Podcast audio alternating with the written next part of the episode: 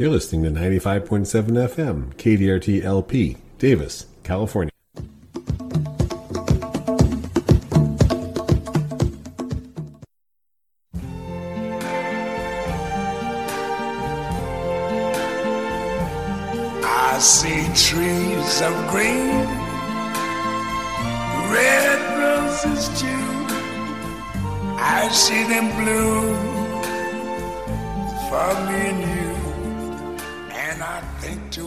Myself, And that music means it's time for the Davis Garden Show. This is Don Shore. And this is Lois Richter in a bright, beautiful, sunny Davis day and not too hot. It's not over 100 today. We just had a little mini heat wave here in the Sacramento Valley, and uh, we're seeing the usual scorched leaves that follow on a three to five day basis after any temperatures over 100 degrees at our garden center. I always warn the staff when it hits 100 for a couple days in a row, and they know this by now. You'll be seeing the same problems, same things coming in. Why are these leaves burned? All that kind of stuff. Well, we're back out of that now, and it's 88 degrees as Lois and I are recording this broadcast. We're recording it August 24th, 2022, for broadcast on August 25th, 2022. And as I say, it's 88 degrees. And in Davis, it's going to go up to a high today of 96, dropping down to 57 degrees tonight, and a cooling trend. Look at these temperatures for the rest of this week, folks. We always talk about the August cool down when you get that nice period of pollination weather for those healthy tomato vines that you've been deep watering and they're blooming like crazy. All right, well, the day of the broadcast, the high is going to be 93 degrees. Thursday night will be 57. Friday will be 93 degrees. Friday night will be 58. Saturday, in Davis will be 85 degrees. I'll just let that sink in for a moment. Oh, August, 85 degrees. Saturday night will be 56 degrees. Sunday will be 84 degrees. Sunday night will be 56. Monday warming up again, 91. Monday night 57 and a little bit of a heating heating trend. Tuesday will be 94 degrees.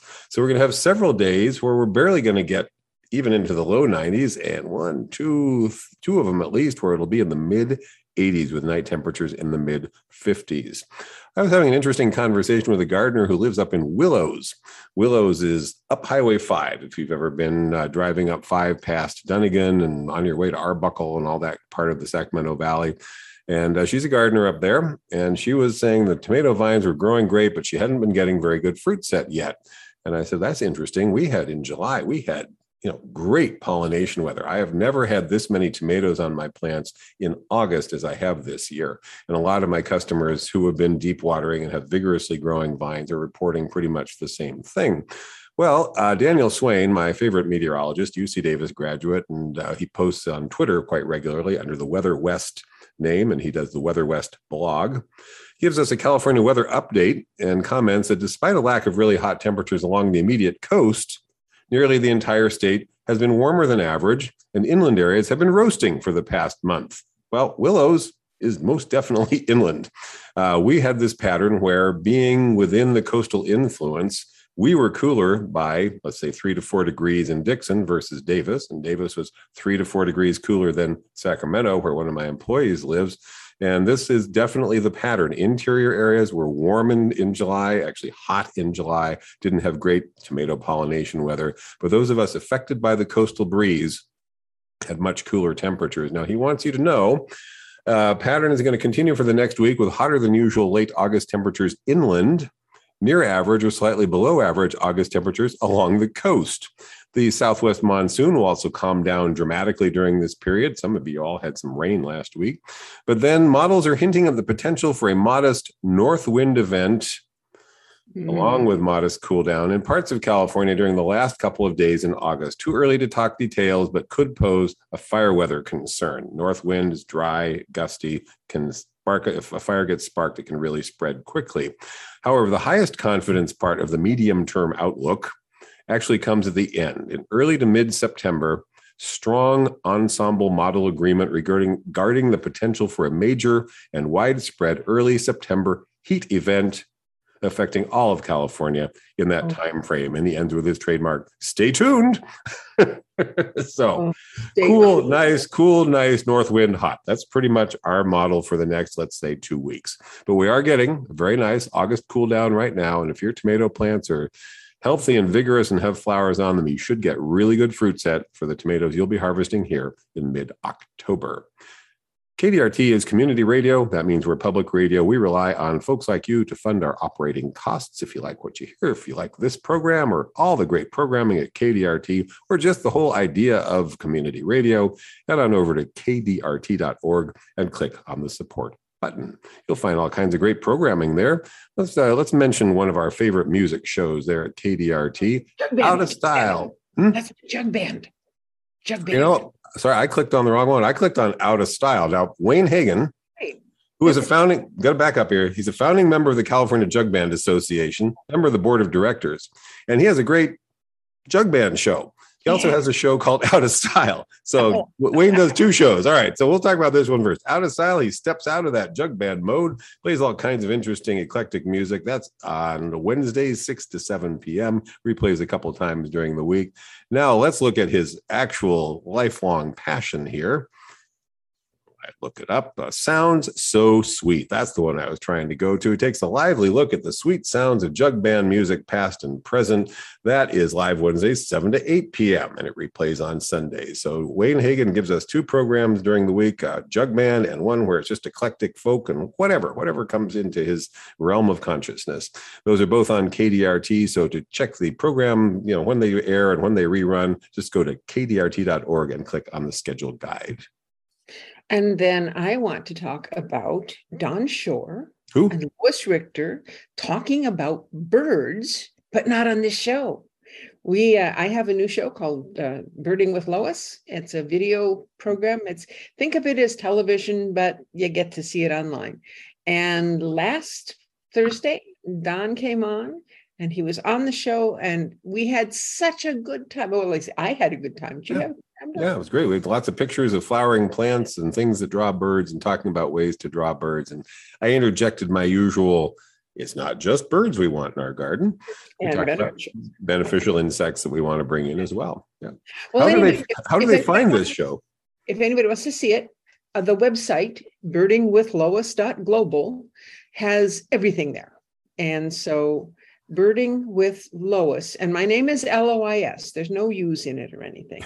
Uh, dot global because we're trying to become a worldwide thing eventually. Right now, we're just in the U.S., but we do have uh, crew all over, including in Canada and all well, sorts of places. If you if you go to YouTube, you can just type in "birding with Lois." And you'll find it, oh, right? Yeah, but then all you see is a few YouTube things. If you go to the website, then you'll see it all in one place. Because I've done more than just the shows. I've done a few other things, and they're all there.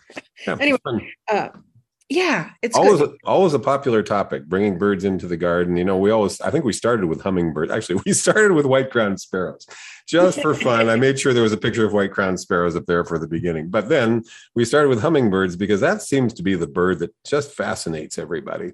Uh, but then there's all these other birds that are out there eating bugs and you know enjoying your garden and making it a healthy ecosystem. So we like to start with the glamorous ones. You know, the famous ones. It's kind of like the world of butterflies and insects. You've got to start with swallowtails and monarchs because everybody knows them, and then you can move on to the less glamorous butterflies that come into your garden and the beneficial insects most people can't even see. You got to hook them in with the one that everybody knows. I think we started with hummingbirds. Well, you know, the reason that hummingbirds are so popular with people is A, they're beautiful, but B, they don't care about hiding. They're right. just out there. and so if you have flowers in your yard and this is a hummingbird area, you're going to see hummingbirds in your yard. And so it's it's an easy way to get into birding because they're easy to see and they're easy to attract. If you've got hummingbirds in the area, just putting up a feeder. Oh, by the way, I'm no, no, just plant sunflowers. Just plant sunflowers. That, that was the whole. yeah. Anyway, birding with Lois global. Yeah. All, All right. right let's, let's, go on to something. I think uh, I think I'm just going to pull things out of the mailbag and yeah. surprise you with them. So this is from Kathy. It says, Hi, Don and Lois. Thank you for your excellent low water plant suggestions for the walkway. I wanted to pass along a resource that I have used in the past the WUCOLS search engine. And she puts a URL in there. Um, I'm only going to read the first part ucanr.edu. And when you get there, look for the search engine. Yep. Keeps making their website better. You can search by city, type of plant, water use. There are now lots of plant pictures too. Lots of garden designers I know use WUCOLS, but home gardeners seem to be unfamiliar with it. Hope you can spread the word in time for fall planting season. Yes, WUCOLS, just so you know, is W U C O L S. Water, what does that mean? U, water use coefficients of landscaped species WUCOLS. And it's a phenomenal project that's been going on for, well, well over a decade, where uh, plants are being identified for six bioregions of the state, essentially, uh, as to how drought tolerant they are low, medium, high in terms of water use uh, compared to a turf. We use these coefficients. You know, if a turf is is 100% and a Japanese maple is considered, say, 90% of the water use of turf, it's not. You can get by with less than that, but that's a good example. Uh, compare that at the talk when I give talks on this, I'll show a slide of a, a red Japanese maple and then show a slide of a, a, red cotinus, which is smoke tree. Similar size, similar shape, both with red leaves, used kind of similarly, although one prefers shape and one prefers full sun. The WUCOLS coefficient for Japanese maples is 70 to 90%. The WUCOLS coefficient for smoke tree is 30%. That tells you that it can get by with 30% of the water of turf, and a Japanese maple needs much more. And this is really, really important for designers. And I do know landscape designers, landscape architects just cross check the WUCOLS data all the time. If you're putting in a landscape and your customer wants garden hydrangeas, you know, the regular old fashioned hydrangeas, then they better be, since they need almost as much water as a lawn does, they better be on their own zone or a zone with other like minded plants. And uh, that's how you zone plants in the landscape for best water efficiency. And as you're choosing plants and you're, you're putting everything together, if you have one thing out there that needs a lot more water than all the others, you're going to have to accommodate that somehow. If you had checked against this search function, you would know that that should be in its own area on its own valve, or all plants of that type should be in their own hydro zones, as we call them. So it's an incredibly useful search function. And yes, I've looked at it several times recently. It gets better and better because they started with a big panel of experts, an ongoing panel of experts to review hundreds, if not thousands, of species and cultivars of plants and come to their their consensus is really how it's done on where these plants fit individual plants fit with respect to their water use. Obviously our water use is higher here on the interior than it is on the coastal zones and you can look up and find um, where it fits. And if you're going to, one of the reasons i like this is that we are telling you that in a water emergency you can adopt the slide rule. We've talked about the slide rule. You can water everything in your landscape except a couple things at 50% of the measured evapotranspiration rate in your area. 50% ET. That's a lot less water than most people are giving things. It's a lot less water than some things would prefer. But what we're saying in a drought emergency, if you go to that, you'll get acceptable results. Your crepe myrtle blooms won't be as abundant, but they'll still bloom. Now, that's an example. Um, what we know is that if it's a plant on the WUCOLS plant search function that says it's a 70% coefficient, and I'm telling you it's okay to go to 50%, that's one of the ones that's likely to burn.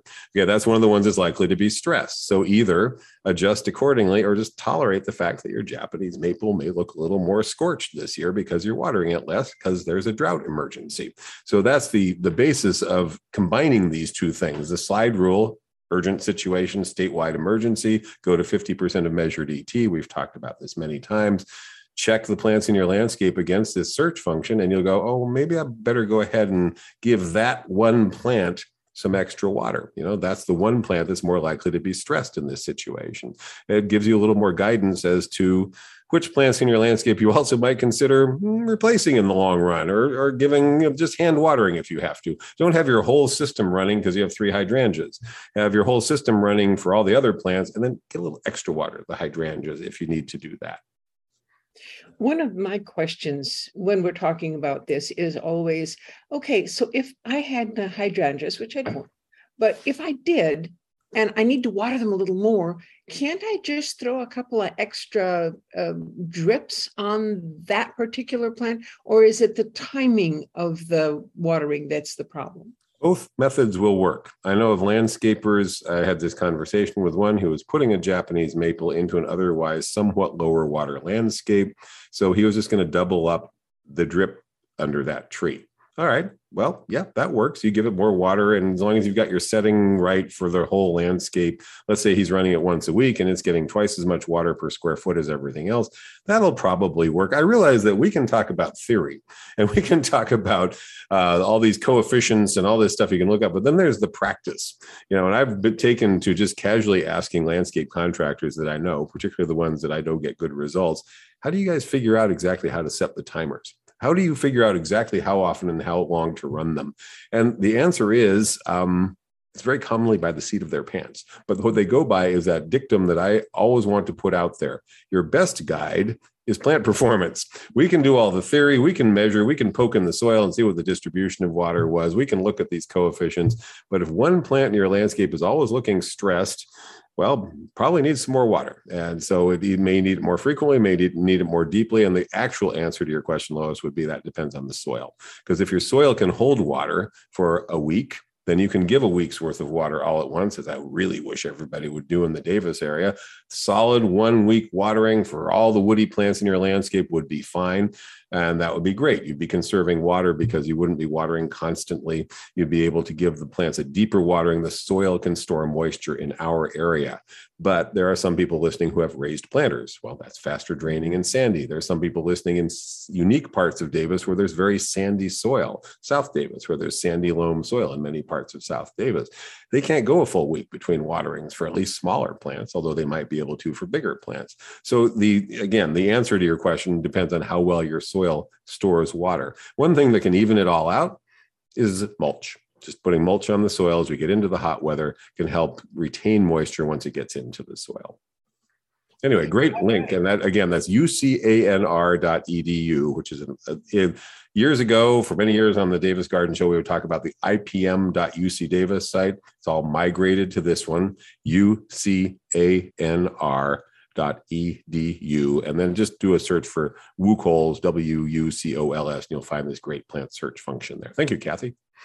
So, Don, what do those initials mean? U C A N R? University of California Agriculture and Natural Resources. Thank you, sir. Okay. All right. So um, I want to pop over to the calendar, this being August 24th. We don't have much time left to go right. through the calendar. We only have one more week. So I'm just going to read off really quickly the pictures that he has on here. If you want to see them, go to the redwoodbarn.com, look for the calendar, and it has every month has flowers on it. And this month, it has abutilon. Mm-hmm. Oh, I could have that. Every, I could have that every month of the year if I wanted to. Yep. You could. Uh, verbena, dahlia, fuchsia. Now this is the true fuchsia. This is not the um, things called fuchsia. There's a lot of things called fuchsia. Uh, phlox, P H L O X, Amaryllis belladonna. Well, no, those are done. Those are our naked and, my, my last one, my last ones are still blooming, but yeah, they they started in mid late July actually. Yeah. Sunflower, because we always talk about sunflower, and Coreopsis, salvia. There's lots of salvias, and most of them bloom in spring, summer. Some bloom all the way into the fall. Well, the ones uh, that are actually, let's stop there for a moment. The ones that are really coming into their peak now uh, the mm-hmm. Salvia guaraniticas, the uh, uh, the black and bloom, and the this new one called um, Amistad, the friendship sage, which is an amazing one. But the ones that are just about to really take off are the autumn sage, Salvia greggii, Salvia microphylla, and their hybrids. Mm-hmm. And then we have Gerbera, G E R B E R A. How do you pronounce that?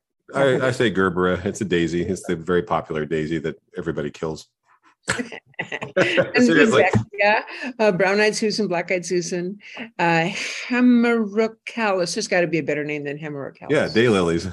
Oh, daylilies. daylilies. Yeah. Why didn't you just say daylilies? I have botanical names on here. Mechanical, yeah, okay. Um, hibiscus mus- musciotus. Moscutus. Just say moscutus. moscutus. Yeah. Moscutus. Okay. And Brugmansia And then the one that I skipped over on the 16th, I'm coming back to. It's called Aptenia. And I don't know how many people actually know that plant, but it is like it is so cool. It's a it's a very low growing, ground hugging um ground cover. Yeah, succulent. Yeah, succulent that's succulent. my word i'm going and it looks you know it looks lush and squishy and stuff but it's not it doesn't take a lot of water. No, it's and quite drought tolerant. Blooms, it just is totally covered. Now, the one I'm used to is that red apples, yep. though I think it comes in a few other shades now. Red apples. There's a white. There's a white version as well. Yeah, it's a vigorous and, ground cover. The thing people need to know, it spreads fast and far. It's a very vigorous ground cover, and bees absolutely love it expect a little winter damage. I've had years where it completely melted down when we get down into the mid 20s, or where we get a normal frost, you get a little tinge on the foliage, comes right back. It even came back from the hard freeze in 1990, but uh, it uh, it fell out of favor. It was really popular when it came on the market, and people would plant it. And then it fell out of favor largely because of how vigorous it is.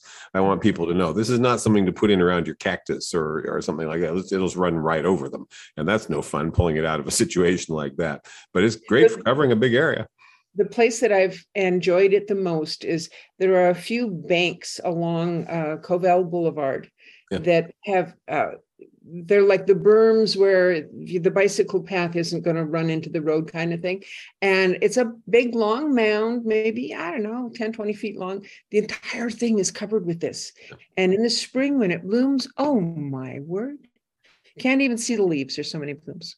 Anyway, back up, back up to that one hibiscus mosquitos. These are the southern yeah. bell, southern bell, or or uh, there's a couple other names for them. These are the hardy hibiscus, and I'm really happy to see big big plant breeder companies taking this plant on finally and coming out with a bunch of new varieties and some of them are shorter some of them have even bigger flowers if you can imagine. Some of them have veins where the color the vein is a different color than the rest of the petal.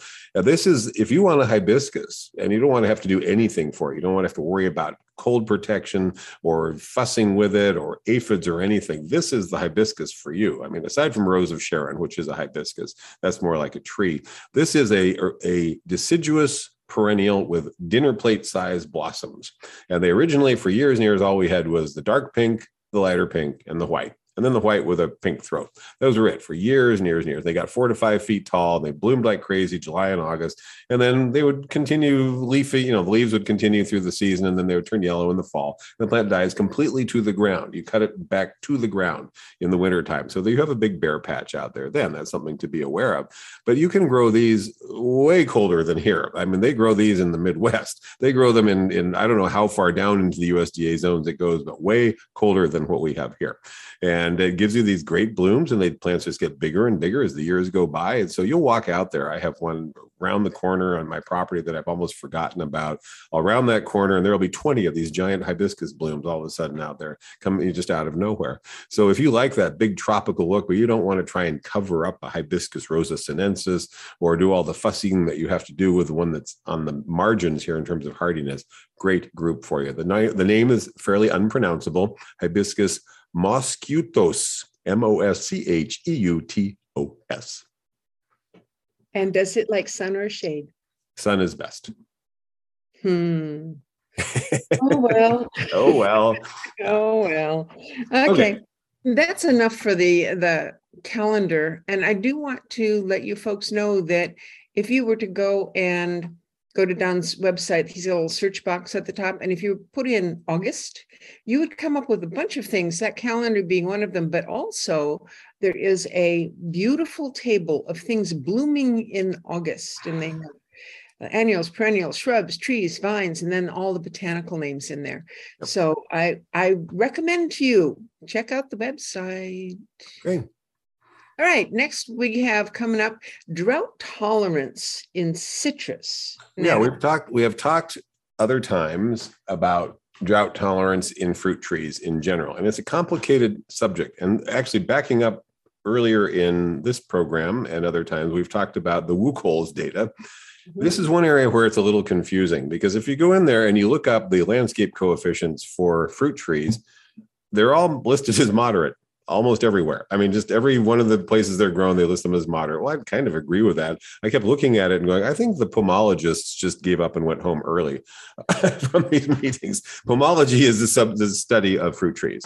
And um, I have delved deeply into different types of fruit trees because now for the third time i'm making a decision about acreage on my property and what to replace one group of trees with another group of trees. And i want to make sure that i'm putting in a 30 to 50 year orchard. I want to put in something that's going to be able to go through the ups and downs of rainfall flooding and drought that we're likely to encounter here.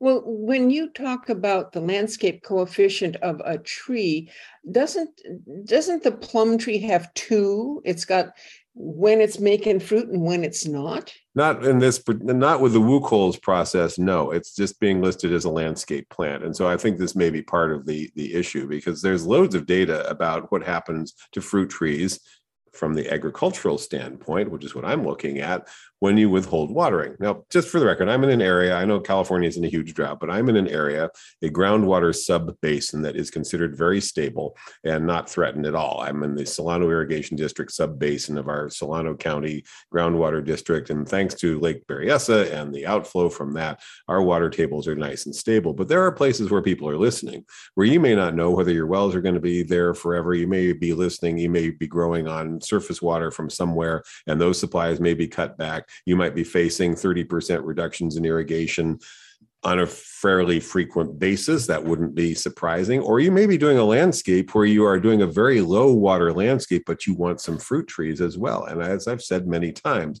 for home gardeners, fruit trees can be low water. But for farmers, the timing of the intentionally reduced irrigation is really crucial. And uh, the question came up with a conversation from uh, uh, one of the master gardeners who's writing an article for them. And he had found on my website that I do make the comment that citrus are particularly or can be particularly drought tolerant. And he was curious about that because whenever he goes to websites like the WUCOLS data, for example, they're listed as moderate water use, not particularly drought tolerant. And when you go to agricultural publications, the kinds of books we had before the internet came out, they would talk about needing to water them at practically 90% of you know the rate the turf would have. There is lots and lots and lots of research on fruit trees and particularly on citrus. And the question that a home gardener has to ask is if I'm reducing irrigation on my citrus, is it going to affect my yield? And more important corollary, do I really care about that all that much as a home gardener? If I only get 100 navel oranges on my orange tree one year and I normally get 300, Will 100 be adequate? Can I live with that in a drought circumstance where everyone's facing an emergency? Here's the other key question Is there any impact on quality? In other words, you know, if you're, are you getting less fruit and is it worse or are you just getting less fruit? So, from an agricultural standpoint, as someone who's about to plant several acres of citrus, I want to know is there a timing of irrigation, reduced irrigation that affects the yield? Does it affect the yield and the quality and so forth? Just in case we run into that, because no matter where you are, whatever well you're on in an agricultural region, they are increasingly regulating groundwater usage. And there's going to be probably 30 years from now, who knows, constraints on how much water you can pump out of the ground. There is a process that we call regulated deficit irrigation regulated deficit irrigation. If you want to do your own Google searching on this, just type in the crop, citrus, almonds, then type in the words regulated deficit irrigation, RDI, and you will find information. For example, with almonds, if you cut way back on the watering of almonds right after harvest, you'll badly affect next year's crop because flower bud differentiation in almonds occurs in August to September, September predominantly. If the plant is drought stressed when flower bud initiation is occurring, you're not seeing this, but that's when it's happening. So almond growers irrigate immediately after harvest very thoroughly. They do that because they're otherwise they will significantly reduce yield. By comparison, walnuts, it is learned many, many years ago, if they're drought stressed during the winter, which doesn't happen very often, but in a year when we only had six and a half inches of rain, it did then they will have reduced yield the next year. This has been shown by research, so they know that if it's a dry January, you'll you'll be a little surprised to see the irrigation districts ramping up and the walnut growers irrigating to replace the rainfall they would normally be getting because again they would have significantly reduced yield. So from a farming standpoint, that makes a big difference. If you got a walnut in your backyard, I can tell you they can go without water practically year round if it comes to that. I mean, they're very drought tolerant trees, but obviously you would have fewer walnuts. So with citrus, we've got a lot of research, and I'll boil it down to two things, two times the period of flowering and fruit set and expansion, which in our area they flower March or April. They're setting fruit then. They have way more flowers than they can possibly hold fruit, a whole lot of tiny fruit sets. And anyone who's grown a lemon, especially a Meyer lemon or any kind of citrus in their backyard, has then watched a whole lot of those tiny fruit fall off. That's normal. They they can't, they have thousands of fruit and they set thousands of flowers, and they set hundreds of fruit. So a significant percentage will drop off. And then we have what we call June drop, which actually occurs in May here, where the ones that are beginning to expand, a whole lot of them will drop off. If there is drought during that period, June drop will be higher. So you'll have less fruit overall. Therefore, you should avoid drought stress on your citrus spring and early summer. You should water them normally when the tree is flowering if they need it. If you haven't had sufficient rainfall, you know, you might start up your irrigation season and you'll start irrigating and you'll go through April and May and the fruit and the bunch of it's going to fall off. That always happens. I get calls about it every year. And then whatever isn't going to fall off is on there and starts expanding. And you should probably continue that irrigation, let's say through June. Once it's mostly expanded, July into August, you can cut back. And I have seen studies in Fresno. The thing to remember is that citrus is grown everywhere around the world that it can be grown. It's the one of the most popular fruit crops in the world. Different types, but different, but all around the world. Spain, you know, places where we have similar climates to here.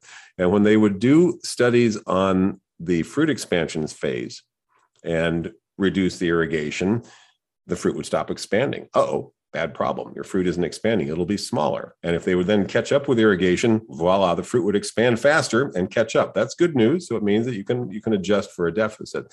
But in places like Spain where they would cut back in the next phase, August, September, October, and also in Fresno, where most of the navel oranges in California come from, just for the record very hot climate, lots of irrigation. They only get 10 inches of rain in Fresno. They provide most of what those trees get. Some of those orchards have been there over 100 years. It's been a long history of orange production in the Central Valley. So, pretty similar to here, except hotter and drier. They found that if they cut back the watering to less than 50%, uh, they would still get adequate yield. They would get adequate yield and quality. What would happen, in fact, on some of the fruit that they tested was the acidity would be higher and the total soluble solids, which is the sugar, would be higher. In other words, they'd be more flavorful. So if they would reduce the irrigation once the fruit was uh, almost full size and the, the plants put on some growth for the season, so it's healthy, you're not stressing the trees, you're not straining them. You get to August, you can cut back. In one study, they only did five inches of water total from August through October when they normally would do 12 inches of water during that period and everything was fine. It didn't even affect yield. It didn't affect, and the quality was improved. So one of the reasons they did this was they found that if they did withhold water from commercial for a commercial purpose, some of the fruit would color up earlier, so they could rush it to market earlier. They could actually make more money on it.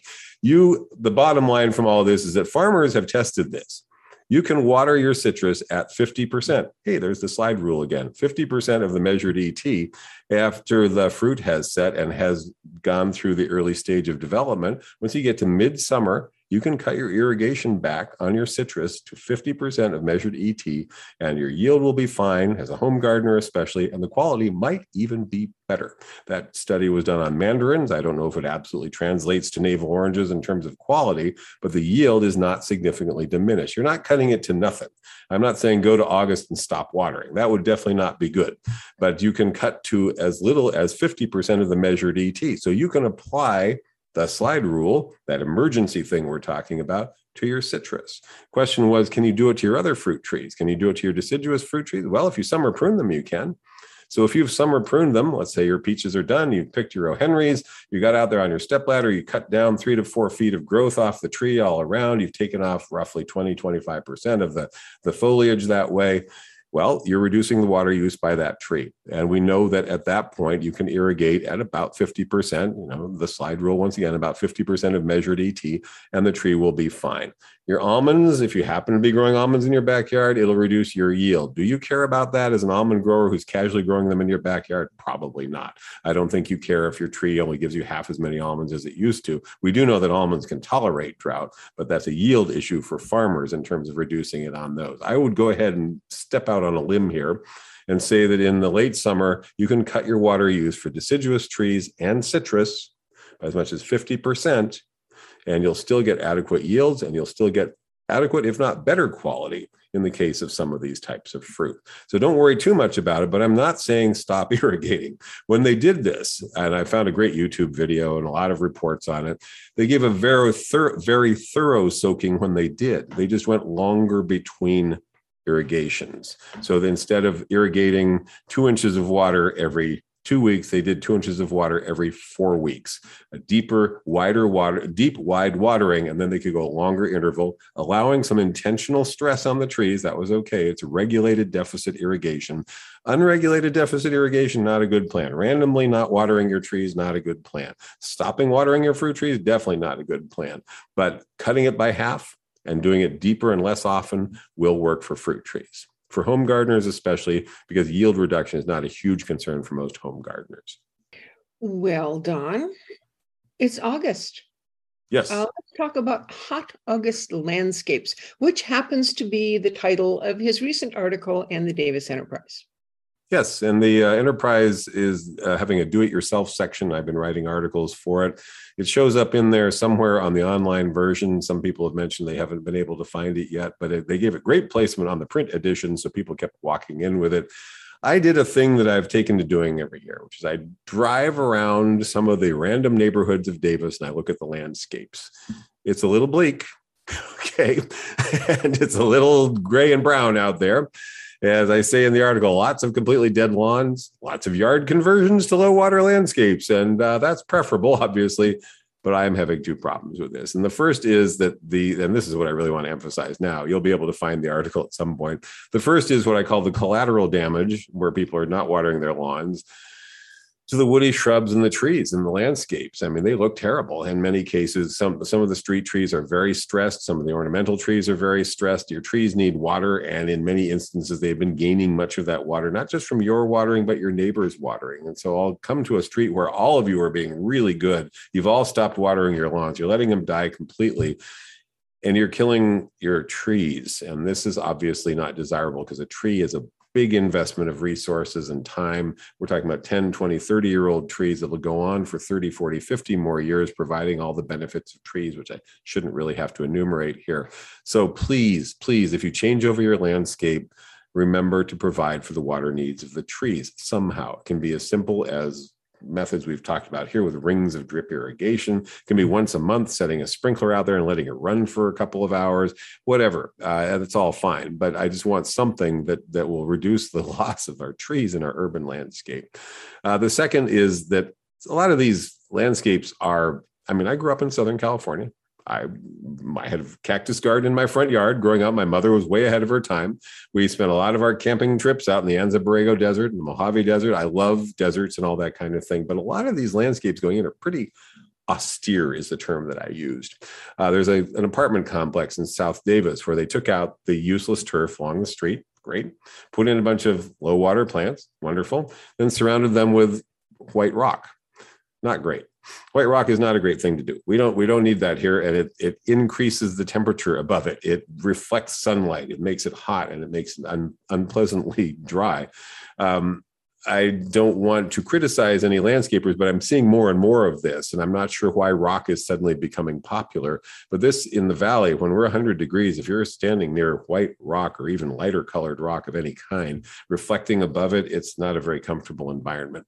So I just wanted to emphasize in the article that it's the leafy shrubs and trees and the irrigated parts of the landscape that make our where we live habitable.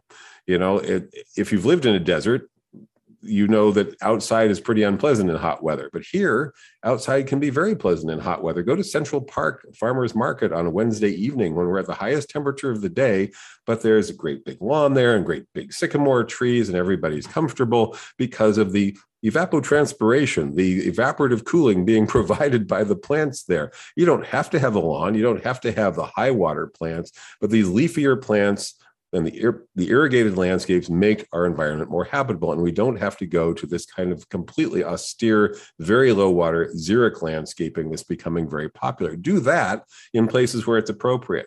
You know, down along your driveway or something where you're not going to be standing out there ever, then go ahead and put in some of these cool beschornerias and mangaves and things like that and have that kind of interesting dramatic landscape. But there's so many of these very low water plants from parts of California, from Australia, from the American Southwest, from the Mediterranean, from South Africa that bloom that give lots of benefits to birds and to butterflies and to beneficial insects that you can use that can live on anywhere from 50 to 70% less water than a traditional landscape. So you just have to choose your plants carefully. And that was really what the mo- main thrust of the article was about was the types of plants you can choose and the whole range of what's available to us, including California natives, of course, but also including plants from many other parts of the world. So the main point of the the article that was the fun part with all the pictures was some plants that I think would be good good choices if you're looking for very low water plants to give some of the criteria that actually Lois and I talked about on the TV show blooms over a long season, flowers that provide benefits for bees, butterflies, and hummingbirds, and so forth, uh, mix of foliage textures, and then drought tolerance once established. And I just decided to include things from all over the world. So, Toyon, our California native, bottlebrush, which is from Australia, xylosma, which is a great shrub, an Asian shrub, but very low, low water.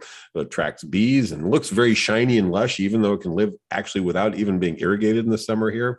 Uh, Texas Ranger, name tells you where it comes from. These just waves of bloom on that one impresses me more and more as time goes by. And it's a very low water plant. Uh, rosemary, you know, it's everybody's sort of pedestrian plant. It's it's everywhere here in California. Blooms in the wintertime, and bees are all over it when it's blooming in the wintertime. And so are various little little birds of different types. Um, the germanders, the salvias, which is, of course, a huge group of plants with lots of choices, many of them from the American Southwest being some of our best plants for landscapes here in California. And the California natives have their place too, but tend to be much bigger plants. So give them more space so you won't have to be pruning them all the time. And then I also wanted to mention things like Mahonia, where we have a native one and there's non native types, and they give these beautiful blooms in the winter time two California natives we mention a lot on the show Ceanothus, that's the, the mountain lilac or California lilac. Easy to kill here in the valley with our dense soils and, and the inter, you know, intermittent flooding that we get and people tending to overwater them. But there is one in particular, Yankee Point, has just proven to be really, really adaptable, Ceanothus. And then we always like to mention on the program, so I went ahead and put it in this one, Ribes viburnifolium.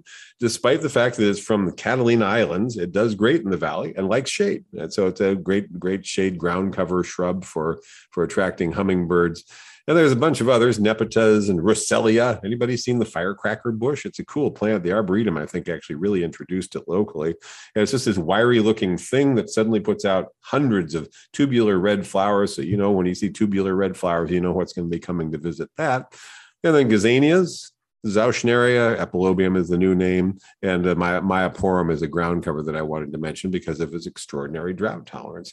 There's another drought tolerant ground cover catching on in the Bay Area and here in the valley to some extent, Dymondia, South Africa daisy with silvery foliage that's being used as kind of a lawn substitute, not for walking on like a lawn, but a very flat, matte, dense of silver foliage. And as long as you gradually reduce the irrigation as it gets established, you'll do fine. It is one where my, my customers who planted it when it first came on the market, it grew great the first year and started to die out the second year like creeping thyme and a lot of other ground covers. And we thought, oh, here we go, another one of these. But if they started watering half as often and twice as long, and then even less and even less, and eventually to almost no irrigation. It's a very tough ground cover that makes a very attractive gray, silvery gray mat. And then all the grasses, I mean, there's hundreds of grasses that came on the market back in the 1990s. All the growers were coming up with different ornamental grasses, but there's one. It's a California native, actually would be native here in the Sacramento Valley, right around the Davis area, I believe deer grass, Muhlenbergia rigens. And you're seeing this one used more and more. It's becoming a go to grass for a lot of landscape designers. Big, dramatic, evergreen. That's key. Most of the ornamental grasses are deciduous. Flower spikes are kind of interesting, but really what you have is a plant that has a a, an attractive look year around. And it's okay with watering, but it's also okay with not being irrigated.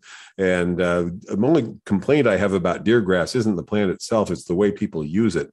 Don't smash these together. Don't put them in three feet apart. Put them in six feet apart. Give each plant four to five feet of room, and it'll really shine. It'll really be a dramatic looking plant that can be low irrigation.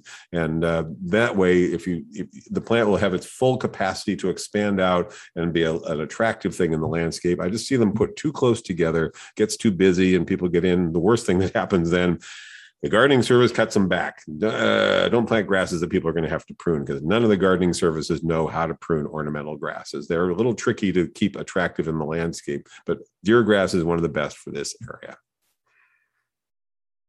Oh, okay. Here's another question. Um, and this one, there is there's lots of parts to it. So yeah. we're gonna we're gonna start and just do the the last question first. We'll probably not get time on this show, but we'll come back to this. Uh, Mahir writes, my last question, if you got this far, yes, we did, yep. is around painting avocados and other stone fruit for sun protection. Doesn't the paint get into the plant and make the food bad for us to consume? Or am I overthinking it? And do you have specific variety, brand, or concentration dilution of paint that you would recommend? I have a young reed avocado about six feet tall that I bought about two weeks ago. It's getting badly sunburned on one side, and I need to do something about it as soon as possible. I will put it in the ground in the next few weeks, but I'm worried it will be badly damaged before I do. Yeah, this is really. Can I try this one, Don? This is really important. Um, it, avocados are extremely vulnerable to sunburn on the on the trunk, on the bark before it becomes bark. I mean, it's a green stem now, and uh, it takes a couple years for it to protect itself. And if an avocado gets sunburned, eh, it's kind of the beginning of the end for that. They almost never come back out of it real well. Uh, interior white latex paint no, it does not get absorbed by the plant. So there's no concern about toxicity to the plant or to you. It just is a coating on the outside of the plant. Most people find they can take any interior white latex, thin it out 50 50 with water, and just paint it on there. A lot of people just take an old sock or something and rub it on the surface if you don't happen to have a paintbrush handy. And you will see this done, of course, to commercial orchards all the time because sunburn is a big issue on fruit trees when you first plant them. Most commercial orchards for stone fruits and other types of trees in the valley are now using trunk guards. The uh, the grower of the trees just sends them along with the 10,000 trees. And as they're being planted, they just slip those over them and staple them on. And that's that. They're made out of cardboard or something. It's white and it reflects the sun. I use trunk wraps. Uh, these are things you can buy that are plastic. They look like the inside of a, uh, paper towel roll. Okay, uh, they, that kind of thing. You can you, you wrap them around the trunk. They're white. They're plastic. I leave them on there. Sometimes I've left them on for two or three years until the trunk has actually expanded out to fill them. I go, uh oh, and I pull that off. Warning: many things will take up residence in that little area underneath those plastic trunk guards, but they work really well. I went from, um, I know we're we're talking about. You're asking about avocados, but I'm going to move over to walnuts for a moment. Walnuts and pecans have a really high failure rate for people planting them, and part of it is sunburn sunburn on the on the graft union. And uh, i found first that when i would paint when i didn't do anything i'd have a 20 or 30 percent loss rate. And i'm planting dozens if not hundreds of trees. 20 or 30 percent loss rate gets pretty expensive. So when i paint that goes down to maybe 10 percent or even less. When i would wrap with these things it seemed to keep a little moisture in keep the graft union from drying out which was good in this instance because i went down to as few as one or two trees out of 100 or more planted once i put these plastic wraps on Many places will sell these tree trunk uh, wraps or tree trunk protectors. You can go online and find them. A.M. Leonard Company sells them by by mail. Uh, a lot of other places you can find them. That's what I've gone to because it was a hassle to mix up the paint and go out there and paint all these things. And you can use anything like that. You could take the inside of a paper towel roll, paint that white, wrap it around the trunk if you want to. The key is to reflect the sunlight. Or if you can't do that, shade that trunk somehow. That's really important. ASAP is absolutely the, the order of the day on this particular question. So, yes, get it in the ground, paint that with the interior white latex if that's convenient for you. If not, go ahead and put some kind of a protective barrier on it that you will remove, hopefully sooner than I have, remove within, let's say, a year. And uh, uh, be aware that paper wasps sometimes like to move in there. Okay, so this is one of the earlier questions. I wanted to get your advice on whether I should or can plant some stone fruit trees, plums, cherries, peaches, pluots, nectar, nectar plums, nectar plums. Nectar, oh, those are cool. That's one of the one of my favorite in the interspecific hybrids. The the nectar Z nectar plum tastes just like you'd imagine, right between a nectarine and a plum. It's great. Oh. Okay, but uh, if you should I plant some stone fruit trees that I currently have in large pots, and should I put them in the ground? I'm in Irvine in mm-hmm. Southern California, by the way. I'm including pictures at the end of this email. I got most of the trees bare root and or already in pots. Uh, some are early 2020 through 2022. They are now at our new house, as I had mentioned in the previous email, and can finally put them in the ground. So is this a good or bad time to do it? Oh, Temperatures where I am are about a high of 82 to 87 right now most common answer you're going to get is wait till fall, but I plant all summer and I plant in a place that is hotter than where you are in Irvine, usually. Um, and my experience, the reason I do that is that my experience is that uh, managing the irrigation of a plant in the ground is substantially easier than managing the irrigation of the plant in a container. So I get this question I won't say daily, but it sure seems like it. They want to come in, they want to buy a crepe myrtle, then they want to know should I save this until fall to plant it? And I'm looking at them and thinking, but not saying, somewhere in that time, you're going to forget to water it. somewhere in that time, you're going to want to go away for a weekend. Somewhere in that time, you're going to be, uh, you know, something will come up and you'll forget, and the the soil ball, root ball will dry out. In the ground, the soil around it can retain moisture. You can mulch it. You can you can do things. You can even buy those bags that you fill with water and set on the plant that leak and trickle slowly to the plant. There's a bunch of ways you can deal with uh, the irrigation when it's in the ground. In a container i can tell you as a nursery professional you will need to water it every single day in our climate and in irvine probably close to every single day. So i put them in the ground because i find it a lot easier to manage that as long as you can give them the proper aftercare. I try not to plant here when it's over 100. I'll be more accurate over about 95. I think that temperatures in the 80s are great. absolutely fine for planting. Be sure when you get the, the root ball dug, and perhaps another time we can go step by step through the, the process of how to plant a tree. But one key thing is I want to see a nice wide basin around that tree that you've created by pulling extra soil up to make a ridge in a circle, let's say a three foot diameter circle around the newly planted tree, so that you can set a hose there, turn the hose on a quarter to a half turn, and fill up that basin with at least a couple, at least a couple to perhaps a few gallons of water at least that much water. That way, you know it's going to soak in, go all the way down to the bottom of the root ball and out past the root ball. And so you're making an area that you can fill. Now you've planted it correctly, so it's up above grade, right? Everybody remembers that rule. Everything should be up above grade a little bit. So water always percolates away from the crown in the long run. But for the early stage of this plant's development, you need to be able to water it thoroughly at the base. So I always do this by taking the extra soil. You've dug the hole, you've taken the plant out, you've inspected and corrected the roots. You know, the circling ones are being pulled out, stretched out, or cut if you have to. Uh, the, the ones that are all matted on the bottom, you're cutting off or cutting through, and you're planting it. someone else is holding it up. It's two person job planting a tree has always been my experience. It goes a lot better with a second person to stabilize the tree. You make sure it's up about an inch above grade so water will percolate away from the crown. And then that extra soil that you took out that's been displaced by the root ball of the tree you use to make that that ridge that creates the basin so that when you water you can set a hose there fill up that basin. You know you've given at least a couple gallons if not several gallons of water. That should last you in most soils that i can think of for at least three or four days. You'll have to use your judgment on that.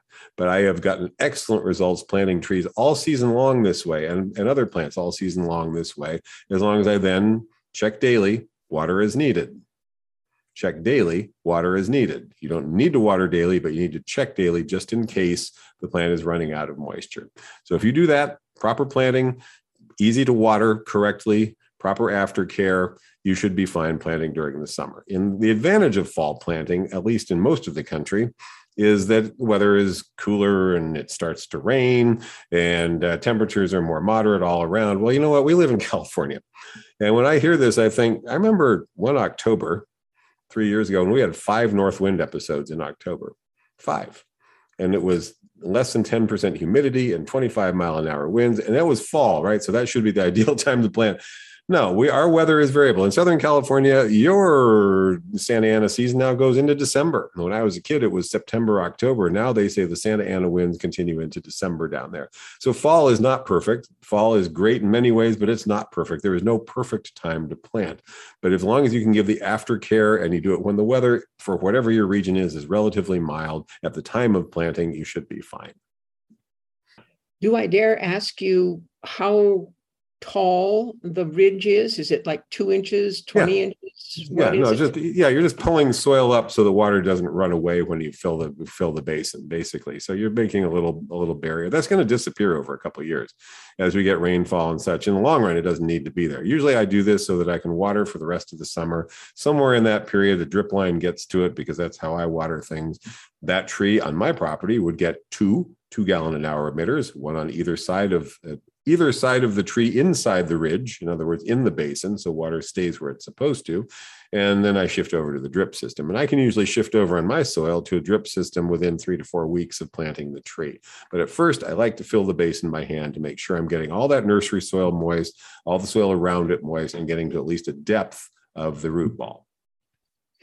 And if you out there have a question that you would like to ask us, please email us at davisgardenshow at gmail.com. Someone came into Don's store and he writes these, he makes little notes as, as he's overhearing conversations. And the question is, what the heck is uh, a Kalandiva? It was something they saw at Trader Joe's. Uh, Are we talking about a fruit, a plant, or what? I went to Trader Joe's. I stopped there very commonly, so I figured I'd go check it out. I did some uh, in-person research on this. It's a Kalanchoe. So this oh, they is, just couldn't spell it. They spelled it with a C instead of a K, and they. A, it's a marketing thing. They Kalan, Kalandiva you know, like it's a diva, which I'm not sure that's a name you want to put on something you're trying to sell. Isn't a diva fussy? I mean, our divas. Oh, yeah. Yeah. Yeah. Divas are, yeah. Yeah. Yeah. So anyway, Helen Diva being sold at Trader Joe's. I'm always very entertained by what I see being sold in the florist slash houseplant departments of different grocery stores. Trader Joe's always has basil in the window, always has lavender plants in the window. They're not houseplants, folks. Just please get over it. But this is Kalandiva trademark. It's a uh, new name they're putting on Kalanchoe blossfeldiana. And, you know, that's, well, that's an old one. Yeah, it's been around forever. And they figured out years ago how to get Kalanchoe blossfeldiana to bloom on a, the same kind of cycle that they use for, say, poinsettias and chrysanthemums. They control the day length and they also control when they start that process. And you buy this plant, it's a little succulent with extremely brightly colored flowers. I mean, hot orange, hot pink. These are some of my mother's favorite for just sticking out in the garden down there in San Diego they will bloom for you for as much as two or three months. So, in mm-hmm. terms of indoor flower that blooms and gives you lots of reward for your few bucks, they definitely are in that category. Getting them to bloom again that way is practically impossible. They will bloom again maybe at some point next year. It'll be a more open flower cluster. There won't be as much of them. So, they're one of those things that most people buy as a short term, although two to three months is pretty darn good. And it's a succulent. You know, succulents are very popular right now. So water it like a succulent. That is to say, as little as every week or two weeks. You know, let the soil go distinctly dry between waterings. If you want to put it outside, if you're listening in the Bay Area or Southern California, that's absolutely fine. Outside here in the winter, it will freeze. So, uh, zone 10, USDA zone 10, or you or sunset zones, let's say 15 to 24, you're fine with it outside. You can just stick it out with other succulents, and it'll surprise you with the bloom in the future. Here, enjoy it for the bloom. Perhaps throw it out when you're done with it, or just keep it as an interesting perennial that might pop out a bloom now and then in the the future. But just a marketing thing, sticking Diva on there, I'm not sure that I would have done that, but that's what Kalandiva is. You've been listening to the Davis Garden Show with Don Shor and Lois Richter here at KDRT LP 95.7 in Davis, California.